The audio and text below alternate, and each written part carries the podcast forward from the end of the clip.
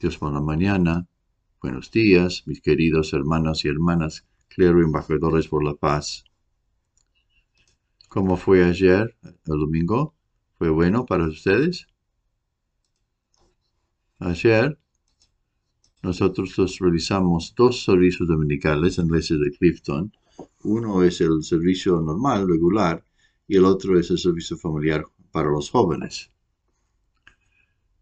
Realmente creo que fue la primera vez que lo organizamos, pero tuvimos una muy buena respuesta. Entregamos certificados a los miembros que completaron la conferencia, la lectura de conferencia de una hora, de principio divino, tres horas y doce horas, cien veces. Y este mes 25 miembros recibieron los certificados. Entonces, también Karen Bibi, ella dio un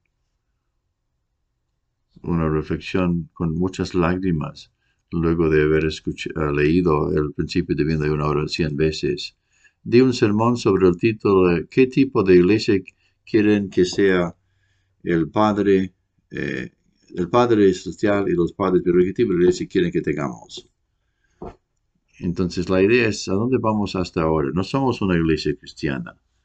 Entonces, centralizado en la era del Testamento completo, eh, ¿cuál es la dirección que una iglesia del Testamento completo debe dirigirse?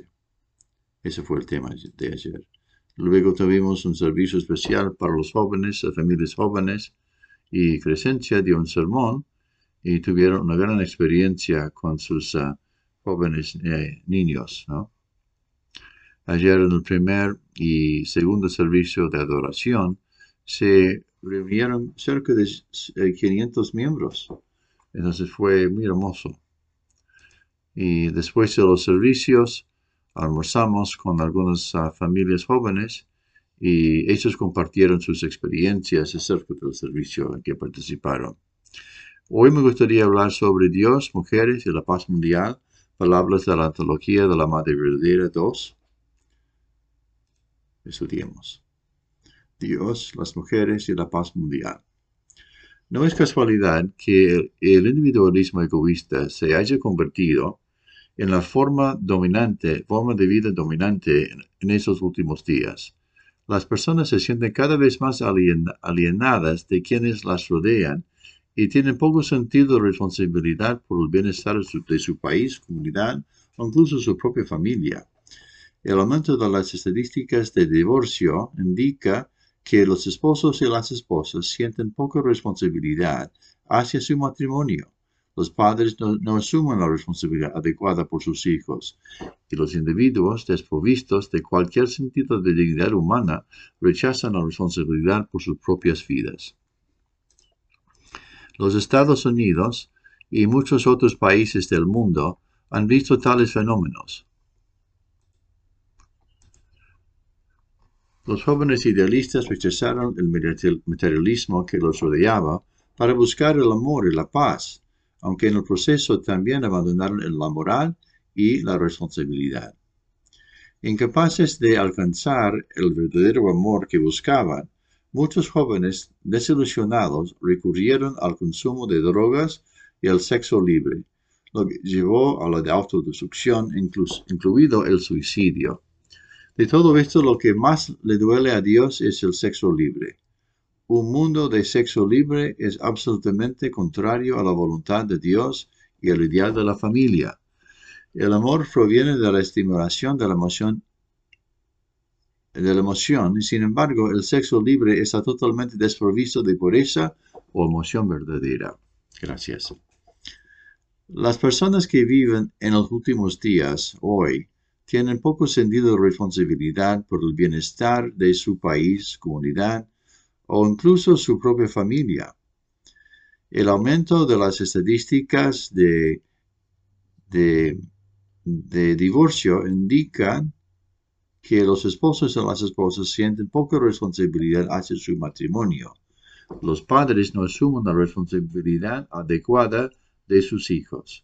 Los individuos, desprovistos de cualquier sentido de dignidad humana, rechazan la responsabilidad por sus propias vidas. El atributo básico de los seres humanos caídos no es ah, asumir la responsabilidad sobre los demás. Y si hay alguna mala acción, traten de trasladar la responsabilidad a los demás. Sin embargo, un atributo importante del amor verdadero es que trata de asumir la responsabilidad sobre otra persona y protegerla sin importar cuál sea la situación. También trata de elevarla.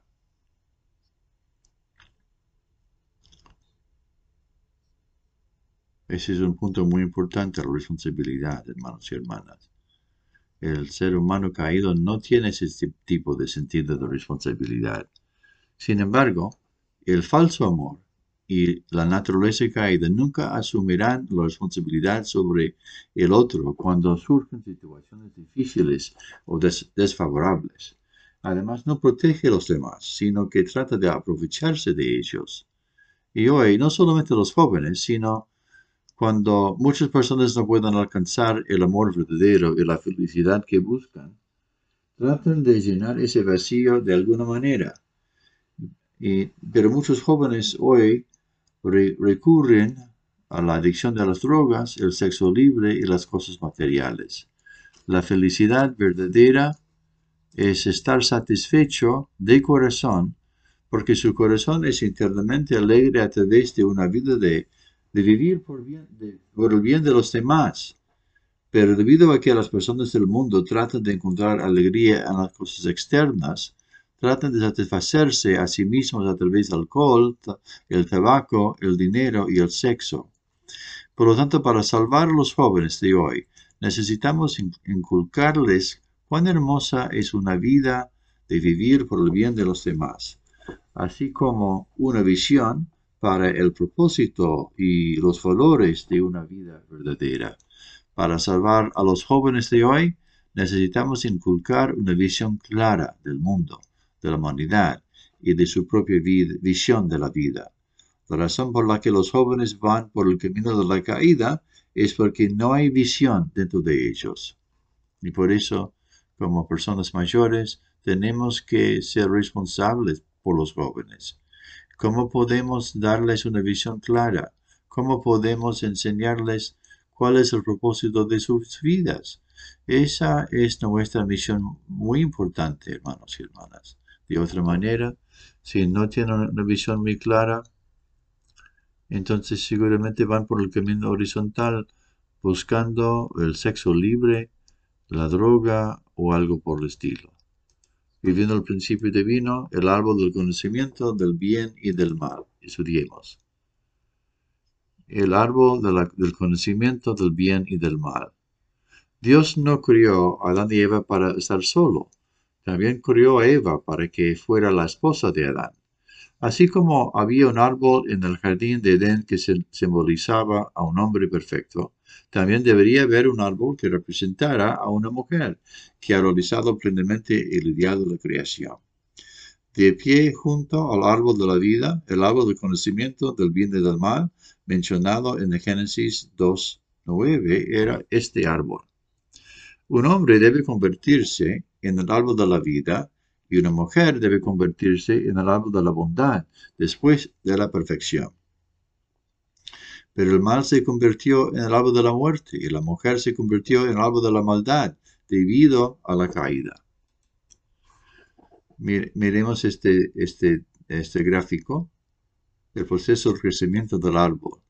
Convertirse en un árbol del bien o en un árbol del mal es la parte de responsabilidad de Eva. Convertirse en, en un árbol de la vida o un árbol de la muerte es la parte de la responsabilidad de Adán. Nosotros que estamos en la misma posición que Adán y Eva, cada uno debe tiene que crecer en un árbol del bien y en un árbol de la vida hasta la cima de la etapa del crecimiento, recibir la bendición de los padres verdaderos y convertirse en árboles de amor como pareja, y reproducir hijos para alcanzar el árbol del verdadero linaje. Entonces miremos este, este gráfico. Necesitamos eh, llegar a la, cima de la etapa de crecimiento. Y luego tenemos que encontrarnos con el Mesías. Y cuando recibimos la bendición como pareja, como esposo y esposa, entramos en la etapa de cumplimiento. Y por eso la esposa, el esposo, comenzando la vida familiar, uh, tiene como meta establecer el árbol del amor. Y si realmente se convierten en un ser uno, un, unido, se establecen así el árbol del linaje. En la etapa de formación y crecimiento pasamos por un curso individual, pero luego de comenzar la familia, se convierten en un árbol del amor y comienzan el curso de la familia. Crean su propia linaje de sangre y se multiplican hasta el nivel tribal para restaurar eh, la, tribu centralizado en las parejas, 430 parejas. Tenemos que multiplicar el linaje de sangre verdadero, no solamente en nuestras propias familias, sino también en nuestra tribu. Esta es nuestra tarea el curso individual, curso familiar, el curso tribal. ¿Seguimos? El árbol del conocimiento del bien y del mal representa a la mujer ideal, la Eva perfeccionada. La Biblia se refiere a Jesús usando las metáforas de una vid, Juan 15, 5, y una rama, Isaías 11, 1. Asimismo, para darnos una pista sobre el secreto de la caída humana, Dios proporcionó el simbolismo de dos árboles, para representar a Eva y Adán perfeccionados. El origen del traidor surgió de la incredulidad de las palabras de Dios.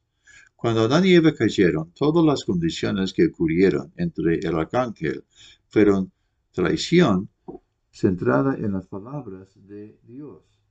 La palabra prometida de que todos los frutos del jardín de Edén podían ser comidos excepto el fruto del árbol de la conocimiento del bien y del mal, fue traicionada. En otras palabras, a través del arcángel que dijo que una vez que lo come, uno puede abrir los ojos y llegar a ser como Dios. Otra ideología diferente apareció en una nación y un reino de ideología. Entonces, ¿cuál es el origen del traidor? Ocurrió a través de las palabras. Sí, el proceso caído de las de tres etapas. Cuando Adán y Eva cayeron, todas las condiciones que ocurrieron entre el arcángel fueron traición centrada en las palabras de Dios. Y por eso, hermanos y hermanas, dado que la incredulidad de las palabras de Dios fue la, eh, produjo la caída, necesitamos valorar la palabra tanto como valoramos nuestra propia vida.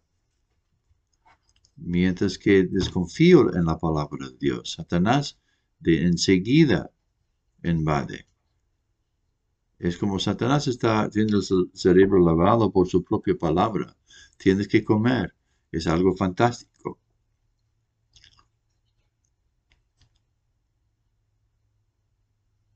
La incredulidad de las palabras de Dios permitió que Satanás invadiera. Entonces es muy importante cuánto confío en la palabra de Dios, creo en la palabra de Dios. La caída espiritual. Si no amo la palabra, puedo caer en cualquier momento y nunca podré hacer, hacer crecer mi vida de fe. Hay innumerables declives espirituales centrados en la inmoralidad sexual. A través del Internet, páginas web están centralizadas en la caída. Y realmente cometes el pecado a menudo. Eso produce en tu vida un declive espiritual. Lo cometes vez tras vez tras vez y finalmente crees la caída, creas la caída física. Cuando la, se repite la inmoralidad sexual espiritual, Satanás me da un ambiente en que el que realmente puedo caer. Entonces, la caída física no ocurre de forma repentina. La persona que comete la caída física ya durante muchas veces, muchos momentos ha cometido la caída espiritual, el pecado espiritual. Entonces, para prevenir la caída, ¿cómo podemos tratar con el tema de la caída espiritual? la forma de pensar, pensando en la forma en cosas sexuales. ¿Cómo podemos resolver este tema? Para prevenir la caída física, tenemos que solucionar el problema de, la caída espiritual. para prevenir la caída espiritual, ¿cuánto crees en la palabra de Dios? ¿Cuánto obedeces la palabra de Dios? Esa es la condición. Si no confías en la palabra de Dios, automáticamente conectas con el la caída es espiritual y la caída espiritual automáticamente, se conecta con la caída física. Entonces, por lo tanto, tenemos que valorar la palabra de Dios tanto como valoramos nuestra propia vida. Si no amo la palabra, no creo en la palabra, no obedezco la palabra de Dios, puedo caer en cualquier momento y jamás puedo crecer espiritualmente. Toda la falta de, incredulidad ocurre a raíz de desobedecer la palabra de Dios. Y por eso Adán y Eva deberían haber obedecido absolutamente la palabra de Dios. No comer. Por lo tanto, Padre dijo, ¿cuál es el origen del traidor? Ocurrió a través de las palabras. No crees en las palabras de Dios, dice el arcángel. Eso fue la traición. Entonces hay que regresar, hay que prevenir eh, la caída espiritual, la caída física, hay que regresar a la palabra de Dios y creer de forma absoluta en la palabra de Dios. Sin estudiar la palabra de Dios, no hay forma de tratarse con eh, la caída espiritual y física. El ministerio juvenil de hoy, el orden de la restauración, externo, interno y verdad, centralizado en corazón, externo a interno, interno a más interno, que es el corazón. Estudiemos. Revisando tu corazón en vivo. El esposo y la esposa son personas que han llegado a la parada final de su amor. Por lo tanto, el esposo y la esposa deben verificar cuánto brota su corazón por su pareja dentro de ellos. Como pareja, cuánto se aprecian mutuamente. Cuando se trata de niños, los tratas habitualmente. Siempre debes vivir revisando la actitud de tu corazón. Debes mirar hacia atrás en ti mismo cuando trato con mi esposo e, e, hijos después de comenzar la familia, mi corazón realmente se hincha como un resorte.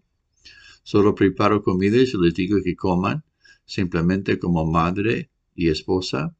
Estoy realmente en armonía con todos y cada uno de los miembros de la familia, centrándome en el vínculo del corazón bendecido por los cielos dentro de mí.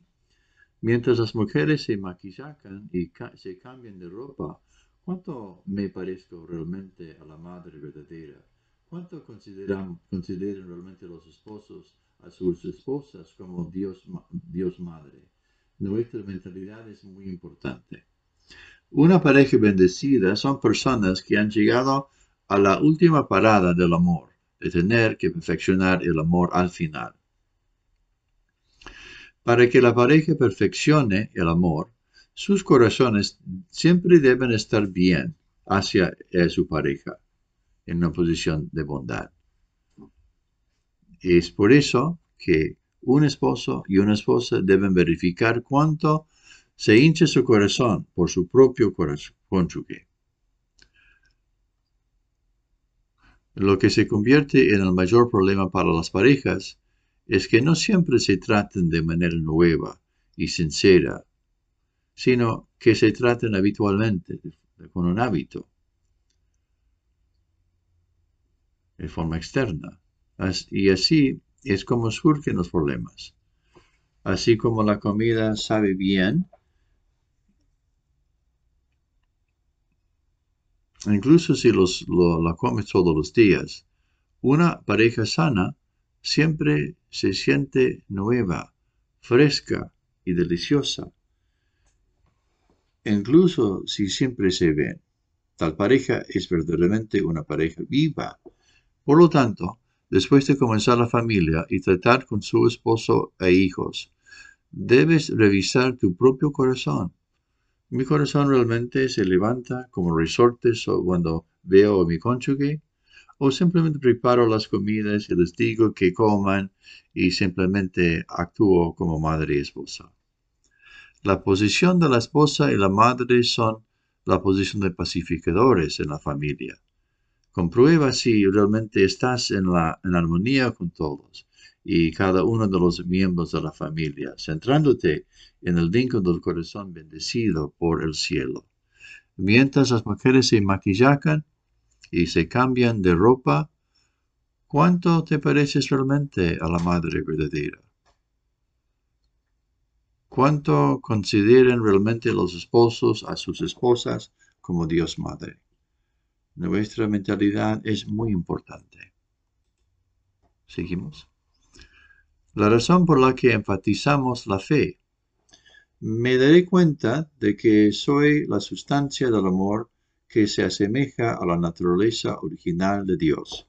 No importa lo que haga o con quien trate, no puedo dejarme fuera. Esto se debe a que todo está relacionado conmigo. Por eso no puedo ignorar a las personas que se relacionan conmigo. Yo y otros, otros y yo. Somos personas que vivimos formando relaciones muy cercanas. Además, las parejas tienen la relación más cercana siempre debes tener en cuenta que el valor de la pareja es muy preciado. En el mundo de la fe, si enfatizas la fe, fácilmente se convierte en un mero concepto. Por lo tanto, debemos ir más allá del nivel de la fe y vivir con el corazón que brota desde adentro. La razón por la que enfatizamos la fe es porque nuestra fe no solo termina con la fe, sino que la fe se convierte en nuestra sinceridad y corazón para que podamos ser frutos del amor.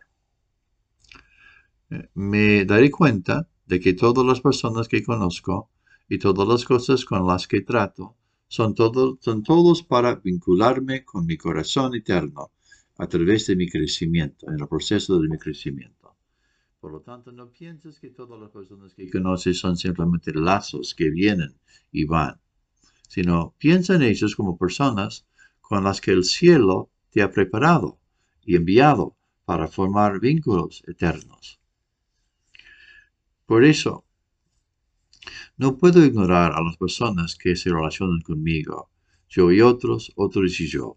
Somos personas que vivimos formando relaciones tan cercanas. Y además, el vínculo del marido y mujer tiene el vínculo más estrecho y la relación más preciosa. En el mundo de la fe, si enfatizas la fe, fácilmente se convierte en un mero concepto y no puedes subir al nivel del corazón.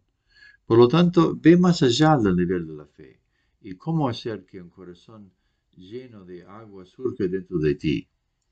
Y eso debe convertirse en el punto clave de tu enfoque. La razón por la que enfatizamos la fe es porque nuestra fe no solo termina con la fe, sino que esa fe se convierte en nuestra sinceridad y corazón para que podamos alcanzar el nivel de ver frutos del amor. Somos todos personas caídas, no conocemos a Dios. No entendemos el mundo espiritual. Por ejemplo, ¿por qué el hombre caído necesita, necesita de la fe? porque el principio divino enfatiza, enseña sobre el tema de la fe. ¿Por qué el cristianismo enfatiza tanto la fe, el creer en Dios? Entonces, el hombre caído comienza tomando el primer paso con fe, creer en Dios, creer en Dios, creer en Dios. Cuando realmente creemos en Dios, en el comienzo es como un concepto, pero cuando practicas, cuando practicas la fe y la creencia, gradualmente no solamente empiezas a creer en Dios, sino la fe ya no es un concepto solo, sino cuando experimentas la experiencia de la creer en Dios, entonces te das cuenta que es una realidad. Dios es Dios realmente existe. Puedo sentir la presencia de Dios. Dios mío. Dios es la realidad, no solamente un concepto de la fe. Él realmente es mi Dios. Yo soy un hijo verdadero de Dios. Entonces, ¿por qué debemos comenzar con la fe? Comenzamos con la fe y creemos y creemos y practicamos y luego tienes la convicción de que Dios es mi Padre. Yo soy el Hijo de Dios.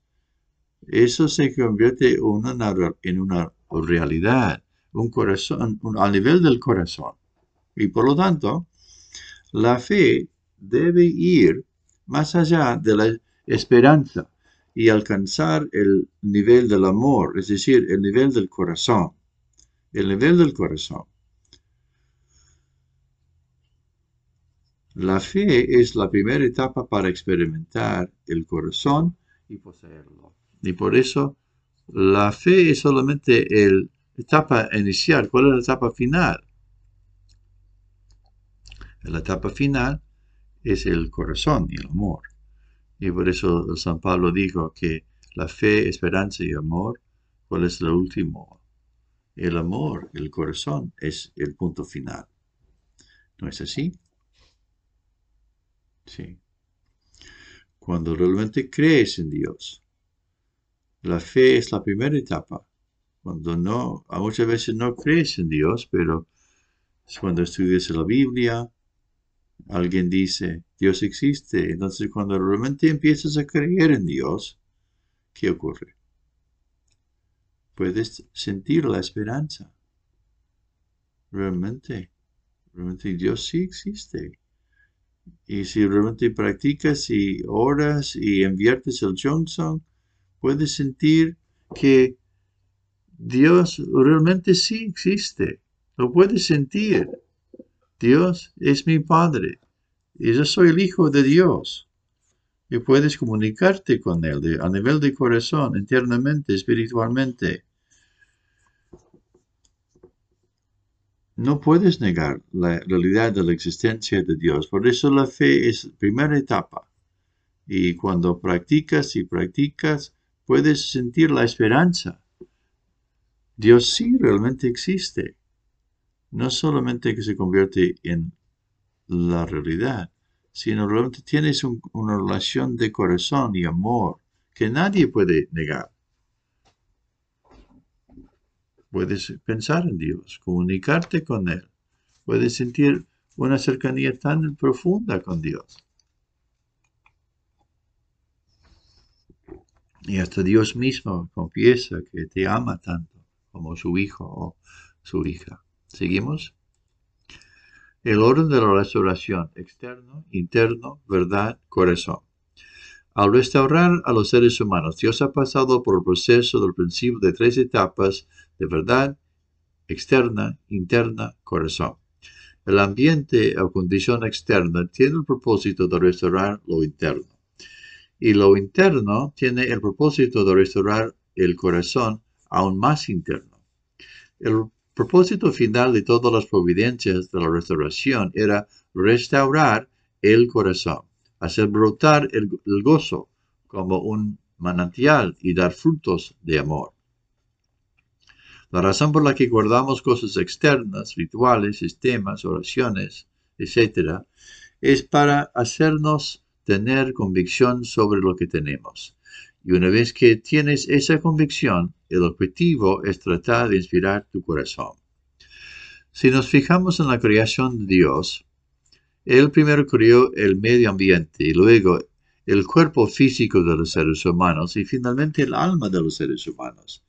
Así como la creación de Dios estaba en el orden de ir de lo externo a lo interno, la restauración de los seres humanos también debería pasar exactamente por el mismo camino. Al restaurar a los seres humanos, Dios ha pasado por el proceso del principio de tres etapas de verdad externa, interna, corazón. De lo externo al interno a lo más interno. El ambiente, la condición externa, tiene el propósito de restaurar lo interno. Y lo interno tiene el propósito de restaurar el corazón aún más interno. Entonces, tenemos que entender que el propósito final de todas las providencias de la restauración era restaurar el corazón. El corazón, o el Shimjong, es el impulso afectuoso que no puede evitar vivir por los demás, no puede evitar dar y no puede evitar amar a los demás. Por lo tanto, el propósito final de la restauración es hacer que el gozo brote del corazón como, manantial y dar frutos de amor. Este es el propósito de la vida y desde la perspectiva de Dios es el propósito de la creación. Pero eso, ¿por, qué necesitamos la fe? ¿Cuál es la meta final de la fe? Cómo restaurar a Dios. Ese es el punto. ¿Seguimos? El orden de la restauración, externo, interno, verdad, corazón. La providencia de la restauración de Dios pasa por proceso de verdad externa, interna, corazón. Verdad o corazón significa ser genuino, es decir, brotando del corazón. Sin embargo, no hay familias de, la, verdad ah, a nuestro alrededor. Debería haber verdaderas familias en la iglesia de Navigación, pero no hay ninguna. Hay muchas personas bendecidas externas. Aunque las personas externas se llaman familias bendecidas, son prácticamente lo mismo que las familias seculares. Aún así, hay familias internas que internamente tienen fe y se tratan respetuosamente. Sin embargo, no debemos detenernos en el nivel de la familia interna, sino alcanzar la verdad o corazón.